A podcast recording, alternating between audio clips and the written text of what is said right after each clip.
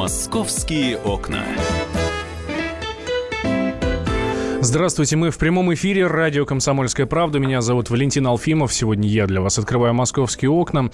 А, накануне стало известно, что Федеральная служба безопасности задержала четверых террористов в Москве, которые готовили а, взрывы, подобные тому, что произошел а, в питерском метро.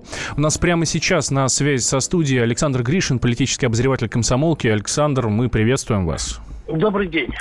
А, а, Саш, эти люди, а, кто они? Это м, жители московского региона, это россияне или завезенные со стороны? Нет, ну вот если мы посмотрим на э, состав тех групп, которые были до этого обезврежены, да, мы там, например, в подавляющем большинстве там были бывшие граждане Киргизии, угу. э, узбекской национальности, да, э, ставшие э, потом гражданами России. Это вот как раз, да, питерская история, да-да. Э, там семь да. человек задержали, и да. все они как ну, раз вот до, получили и паспорта. И до этого угу. да. Вот, э, так сказать, при этом они были этническими узбеками. Да? Это такая, ну, наиболее, я бы сказал, на юге Киргизии это был состав, э, который Э, ну, не то чтобы... Ну, больше всех они подвергались там преследованиям со стороны национального большинства. Это раз. Сейчас мы видим, что значит, один гражданин России при этом до сих пор, э, так сказать, не раскрывается его этническая принадлежность. Я думаю, что там тоже был а на самом деле этнический таджик, э, который стал гражданином России, а остальные все граждане Таджикистана. Саш, они завезенные все, привезенные, или они какое-то время уже живут в России, живут в Москве, в московском регионе? Потому что мы знаем, что накрыли их в Подмосковье, в, в обычном доме, в обычной даче. Ну да, трое были привезены, один базировался здесь, и, видимо, вот это была база. Действительно, вот, э, судя по тому, что э, видно и слышно э, на э, том видео, которое было опубликовано в Федеральной службе безопасности, это один из сельских таких поселков, там обычный деревенский дом, неподалеку от одного из московских аэропортов. Где, а... может быть, они планировали. Обширные. А? Где, возможно, они планировали теракт? Нет, теракт они планировали, я думаю, теракт они планировали в Москве, потому что э, сейчас вот даже, я не знаю, Валентин, да, давно ли вы летали на самолетах, но в принципе система выстроена так, что а, большого количества жертв, э, в общем-то, не будет, если на подходе к аэропорту они взорвутся. Да? Тем более, что взрывчатка у них, хотя и кустарная была, которая делается из, так сказать, смеси, она там осаждается из смеси перекиси водорода э, и ацетона, так называемый триперекись ацетона, вот. Но она очень чувствительная такая, это, это, я так думаю, что она даже гораздо чувствительнее, чем использовавшийся боевиками в дореволюционной России нитроглицерин. Вот. Когда какое-то резкий, резкое движение, встряхивание, что-то еще, толчок – может привести непосредственно к взрыву вот э, в любой момент. Я сейчас вот. для, наш, для наших слушателей поясню, что сами террористы называют эту э, взрывчатку матерью сатаны, ровно потому, что она очень непредсказуемая и может взорваться в самый неподходящий момент. Вот. Ну вот мы видим, что у них на самом деле там э, было одна или несколько гранат всего-навсего, да, угу. там автомат Калашникова, а, значит, и э, основная это у них взрывчатка, это вот это вот э, изготовленные в домашних условиях. Это, конечно, радует, потому что э, показывает, что у них нет доступа к военной взрывчатке, нет доступа к промышленной взрывчатке. Вот. С другой стороны, понятно, что эти так сказать, ребята, они на все руки мастера, если они, я так думаю, что если им дать зубную щетку, зубной порошок, они из него тоже сделают что-нибудь, что будет взрываться или, по крайней мере, гореть. Вот. Э, в принципе, э, вот то, что привезли из Таджикистана, я думаю, что это э, с одной стороны позитив, с другой стороны говорит о том, что нашим спецслужбам необходимо не просто усилить контроль да, а, на границе, потому что а, все эти граждане, непонятно, что они жили здесь полгода, не год и так далее.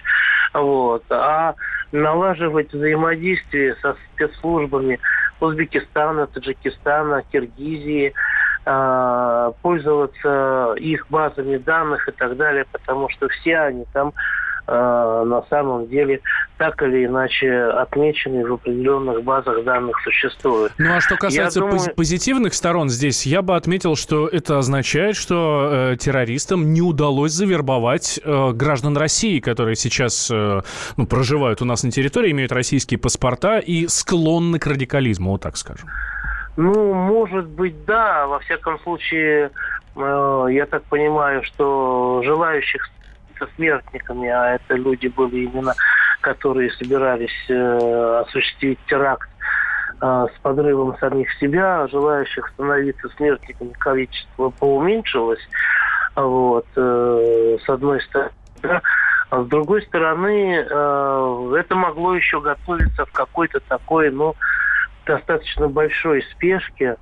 Вот. Я, кстати говоря, не исключаю такой вариант, что кто-то из членов этой банд-группы э, сам пошел и сдал своих товарищей, так сказать, по террористической ячейке нашим спецслужбам.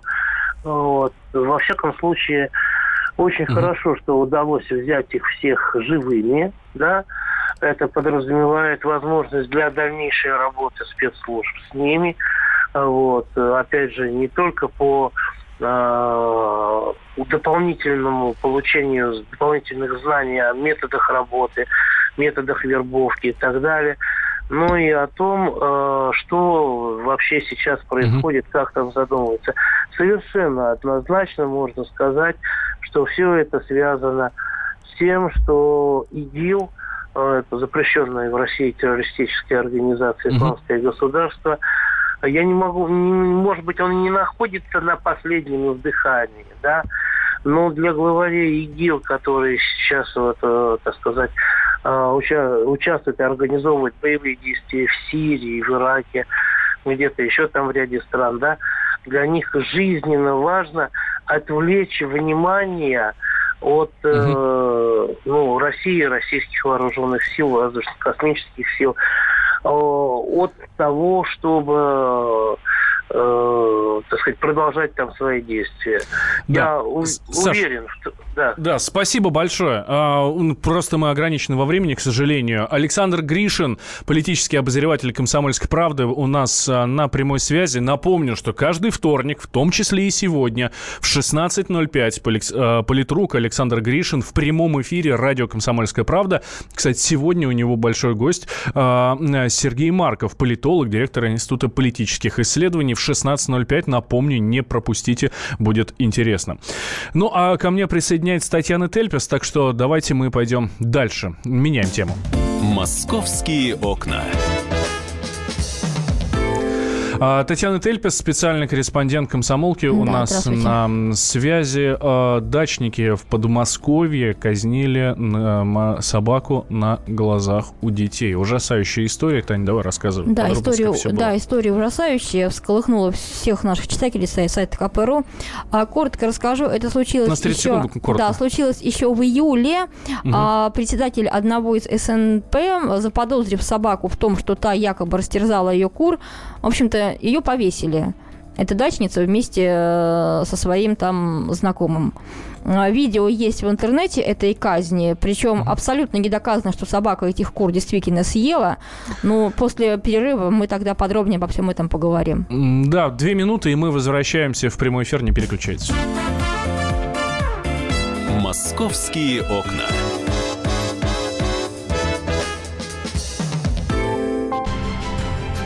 Будьте всегда в курсе событий. Установите на свой смартфон приложение «Радио Комсомольская правда». Слушайте в любой точке мира. Актуальные новости, эксклюзивные интервью, профессиональные комментарии. Доступны версии для iOS и Android. «Радио Комсомольская правда». В вашем мобильном.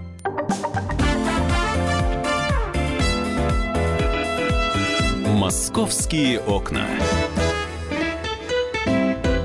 Мы снова в прямом эфире. Радио «Комсомольская правда». Меня зовут Валентин Алфимов. Рядом со мной Татьяна Тельпес, специальный корреспондент «Комсомолки». Мы эм, обсуждаем, рассказываем про историю совершенно ужасающую, которая произошла в Подмосковье, да?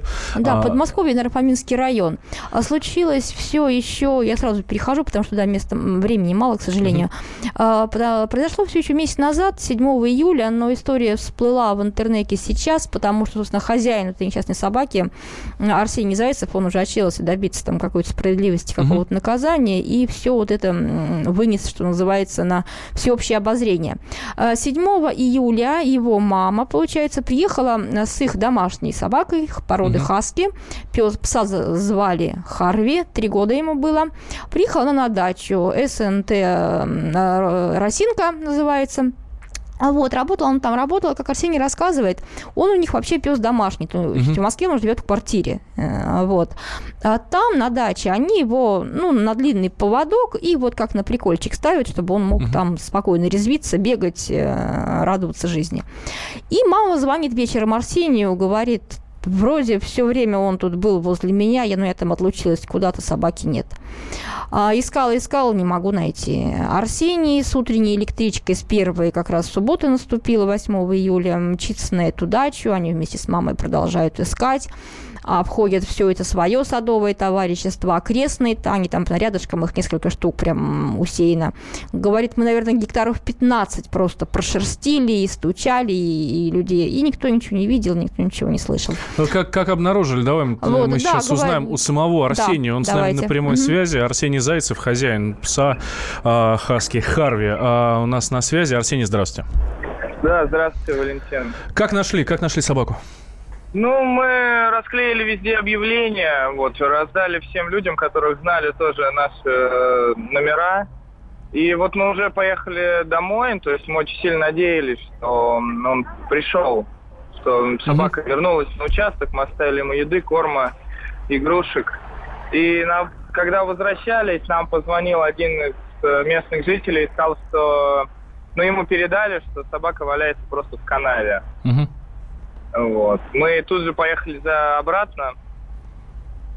Вот. И, э, ну, к сожалению, как бы, знаете, то есть дорога, конечно, была просто чудовищной. И ехать час э, с пониманием такого в голове, это, это никому не подалаешь. Да, мы вас понимаем. Вы обнаружили свою собаку, и, э, насколько я понимаю, вы обвиняете в том, что это э, в смерть своей собаки, да, председателя СНП. Ну, как бы, знаете, не то чтобы я обвиняю, понимаете, там как получилось? Э, я же ее сначала не нашел, да, и у меня mm-hmm. появилась новая надежда, что это просто кому-то показалось.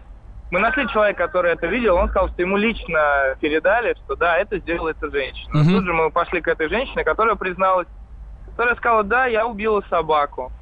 А, вот. Э, поэтому и в тот момент даже трупа еще не было, понимаете? То есть она сказала, что я не знаю, где валяется собака. Угу. Вот. И сказала, что какие-то другие люди выбрасывали. Только во вторник, когда моя мама поехала разговаривать с участковым, а участковый это отдельная вообще история, поскольку, ну, это олицетворение вот этих вот, знаете, правоохранительных органов, которым, мне кажется, вот сначала полицейские свои проблемы все решают, mm когда становятся полицейским, потом проблемы своих близких, а потом выходит на пенсию. И потом у него просто не остается времени, чтобы помогать людям. Ну, я так понимаю, вы об этом говорите, да, потому что участковый не захотел э, заниматься вашей проблемой. Понимаете, там до того доходит, да. То есть мы написали э, заявление в тот же вечер, в воскресенье, даже без пока тела, написали ему кучу доказательств, а он просто написал отказ. Uh-huh. А потом, когда, то есть решающим было то, что местные жители, людям, которым не наплевать, они, они вот, э, это вот эта сволочь, она же все скидывала, все в общий uh-huh. чат, видео и фото. И местные жители, очень многие удалялись из этого чата, потому что не хотели все это видеть, кто не смог остановить это или просто кто не мог по моральным причинам этого видеть. Арсений, простите, Татьяна просто, здравствуйте да, еще да, раз. Да, да а там, насколько я знаю, некий сторож вам сказал, что вот это председатель СНП «Золотой ручей» Анастасия Беленкова, ему лично сказала, чтобы он снял эту собаку с ее забора и, и выбросил ее. Да, она дала ему тачку, пакет, говорит, иди выбрасывай. Вот вы общались с этим Сергеем, насколько я знаю, да, и он вам это подтвердил. Да, да, с ним тоже есть аудиозапись. Мы... Вот, то есть вот, собственно, прямо одно из прямых доказательств. А потом, вот насколько я знаю, вы раздобыли, опять же, через местных жителей, вот это видео, да, на котором, собственно, казнь Харви происходит. Да, вы просто понимаете, до чего все дошло. То есть я потом, мне дозвонился потом этот э, Антон Викторович Танько, капитан полиции, когда, видимо, ему передали, что, ну, как бы, тут ты либо ты работаешь, либо ты идешь в Дикси охранником. Вот, и э, он мне позвонил, и я задал ему в конце такой вопрос, знаете, какой, почему вот не я, почему инженер по образованию нашел эту видеозапись?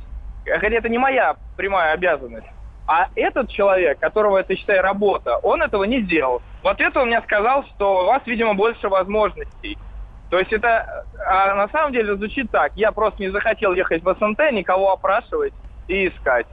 Там, вот как это звучит. Да, там просто важный момент на этой записи. Она же говорит о том, что собака якобы Харви растерзала там ее пять кур и двух уток, что там, простите, перья, кровь и все такое, но мы видим, что на этом видео, да, Арсений, э, морда-то Харви, она чистая. Там нет Конечно. крови. Вот а что... вы видите, что да. собака, которая, допустим, час, как она говорит, отбивалась, от нее сейчас спокойно сидит. И она спокойно подставляет голову под удавку, эта собака. Я никогда не вот. поверю, собака, которая вот сейчас дерется, спокойно потом просто села и уже, уже перестает так себя действовать. А, я... В результате уголовное дело все-таки было заведено. Да, потому что, да, сейчас Арсений скажет, потому что... Арсений, да. да. Что...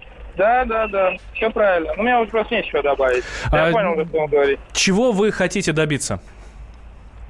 Чего я хочу добиться? Я хочу добиться, чтобы этого человека посадили. Посадили, потому что, понимаете, как это будет? А, я расскажу для ваших слушателей, может, они знакомы с этой ситуацией или нет. Ее могут посадить по 245 статье.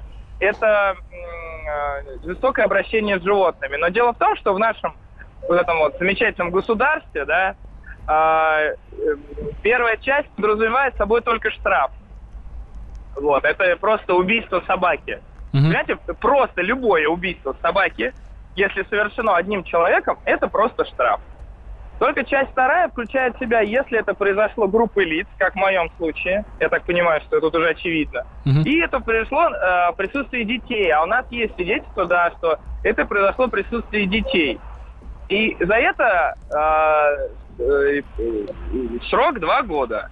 Просто понимаете, к чему это может привести? Что, конечно, у нее будет эм, народный позор, и народ действительно будет ее все ненавидеть, но она просто заплатит какой-то огромный штраф, угу. и все, и будет дальше жить.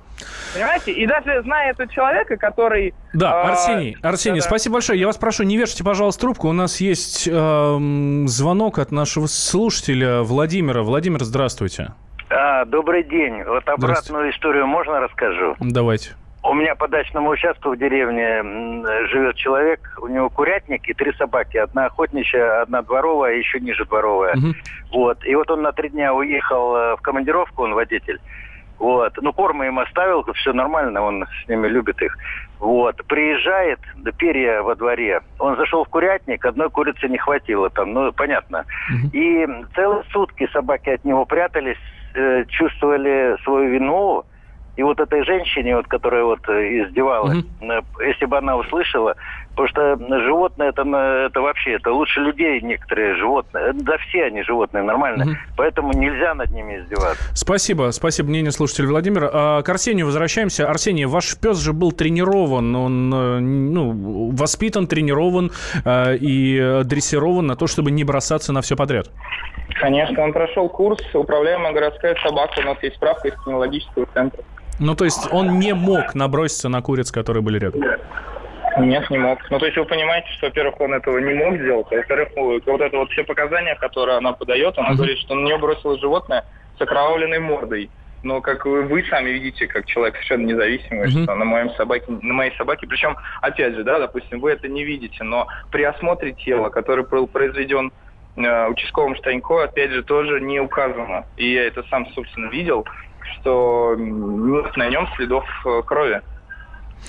Спасибо большое, Арсений. А, у нас был на связи со студией а, Арсений Зайцев, хозяин пса Харви, которого зверски убили в Подмосковье на Рафаминском районе. У нас сейчас небольшой перерыв, мы дадим слово новостям, а сразу после этого попытаемся дозвониться, ну, виновнице всего этого дела, председателю СНП «Золотой ручей» Анастасии Беленковой. Мы уже пробовали ей звонить, она сбрасывает. Ну, попробуем еще раз. Может быть, из прямого эфира у нее не будет шансов отвертеться от э, откровенного разговора. Татьяна Тельпес, спецкор комсомолки, я Валентин Алфимов. Никуда не переключайтесь, через 4 минуты вернемся. «Московские окна». Сошлись они в чистом поле, и начали они биться. Каждый за свою правду. И не было в той битве ни правых, ни виноватых. Звон стали. Крики поверженных. Самый беспощадный проект радио «Комсомольская правда». Радио «Рубка». Столкновение взглядов, убеждений и принципов. У гостей в студии всегда полярные мнения. Слушатели участвуют и голосуют. Нам есть о чем поспорить. Остро, жестко, жестоко. Программу «Радио Рубка» слушайте на радио «Комсомольская правда». Каждую среду в 18.05 по московскому времени.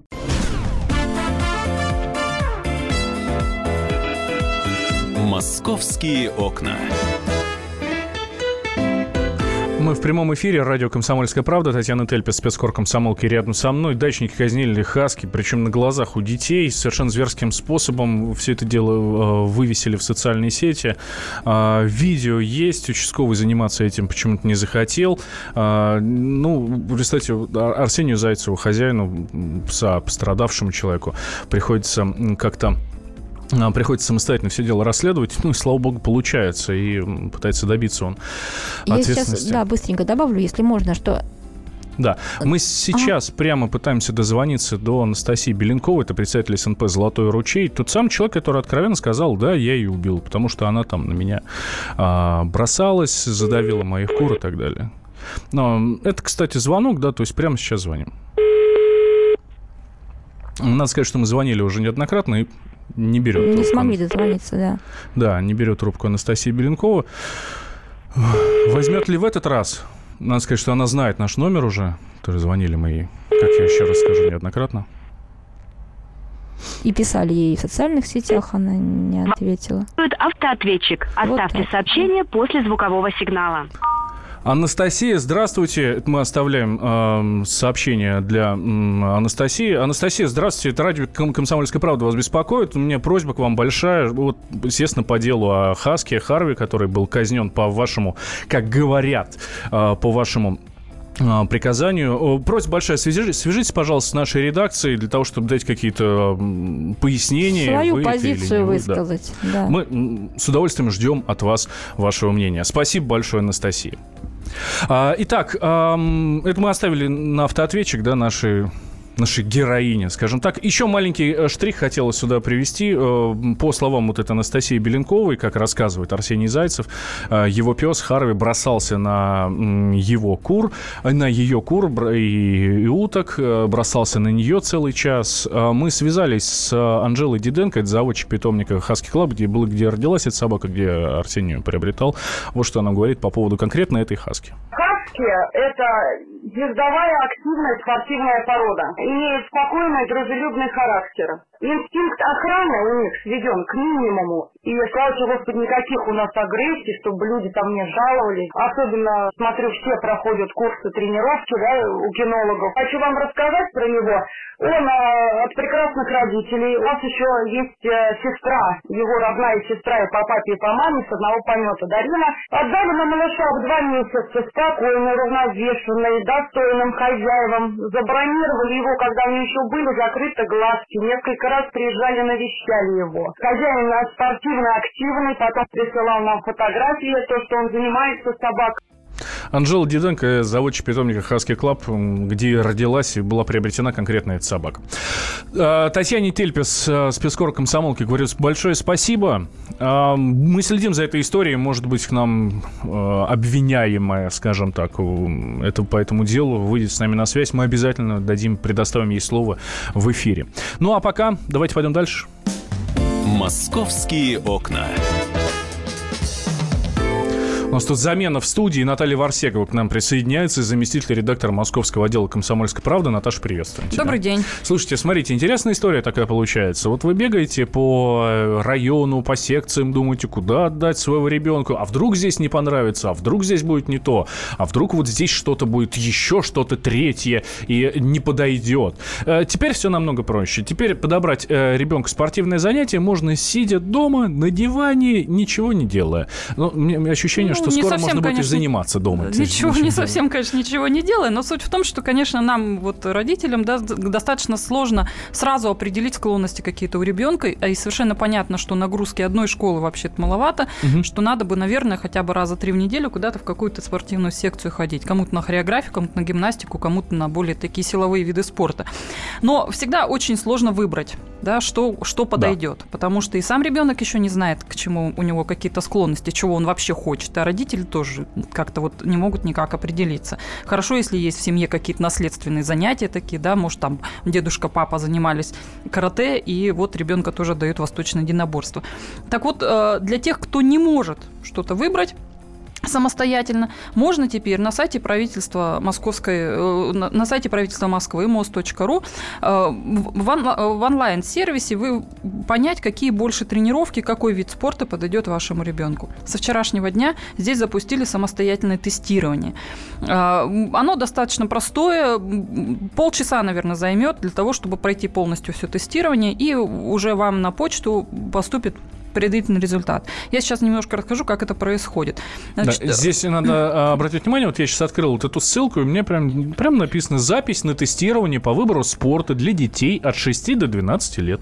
Да. И дальше, значит, пройти самостоятельное тестирование. Нужно указать адрес своей электронной почты. Как только вы указываете адрес электронной почты, дальше возникает такое небольшое поле, где нужно будет вписать имя вашего ребенка, сколько у него рост, сколько вес. Все это обязательно вписываем, сколько лет ребенку. Причем тут же выдаются нормы. Угу. У меня моя, например, слишком маленькая, у нее 132 сантиметра роста, в ее 10 лет, а мне вот пишут, что вообще-то норма 141 сантиметр быть в этом возрасте. Ну, как-то вот вот, ну, надо сказать, что она действительно самая маленькая в классе, поэтому уже, э, видимо, уже исходя из роста тоже какие-то подбираются определенные виды спорта. Вес у нас тоже маленький, но это уже как-то, да, не суть. Дальше нужно пройти несколько тестирований.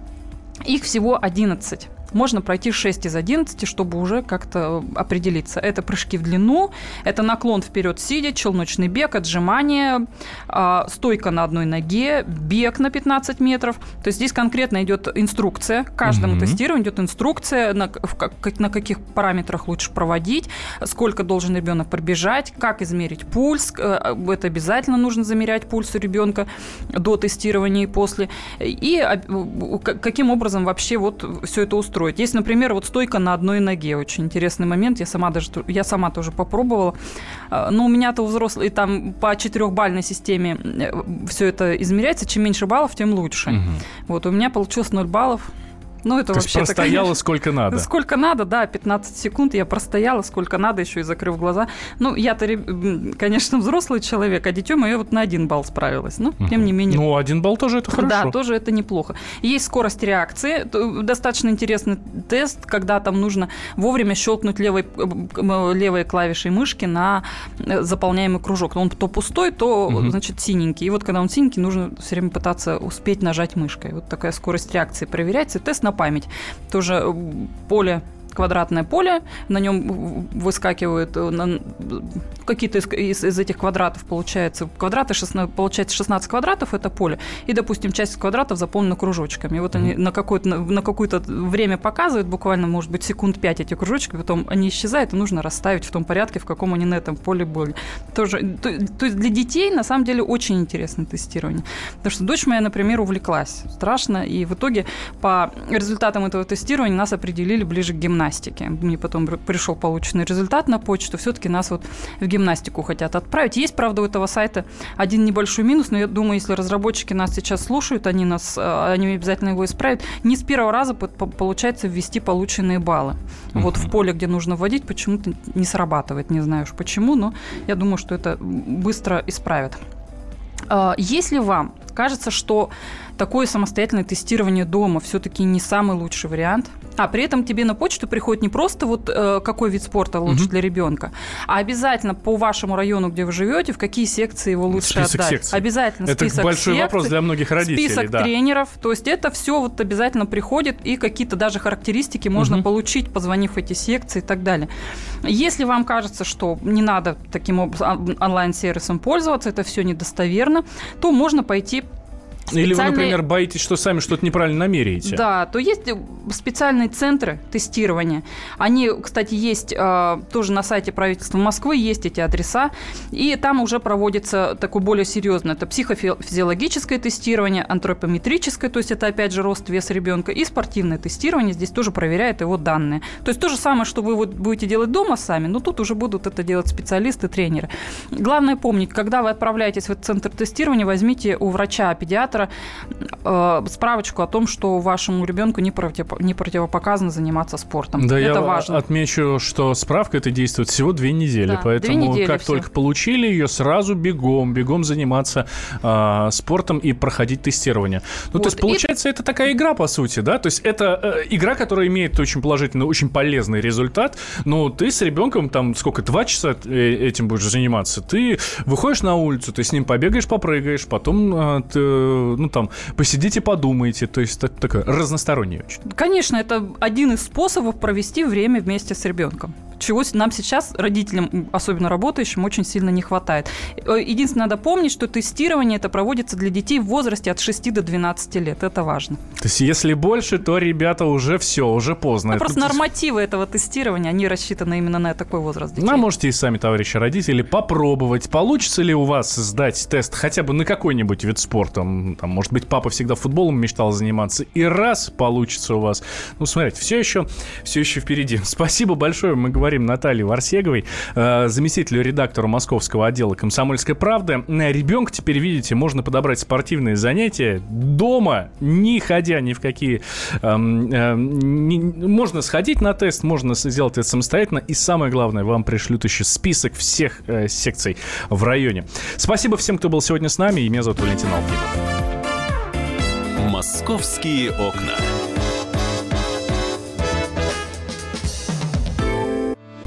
Главное аналитическое шоу страны. Михаил Зинович Юрьев, Михаил Владимирович Леонтьев. И в команде Анатолия Кузичева замена. Вместо Анатолия играет Илья Савельев. Но все остальное будет прежним. Это главтема.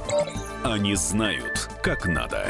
Мы несем свою миссию выработать и донести до народа и руководства мысль о том, как должно быть. Программа «Главтема» на радио «Комсомольская правда». Слушайте в прямом эфире каждый четверг с 20.00 по московскому времени.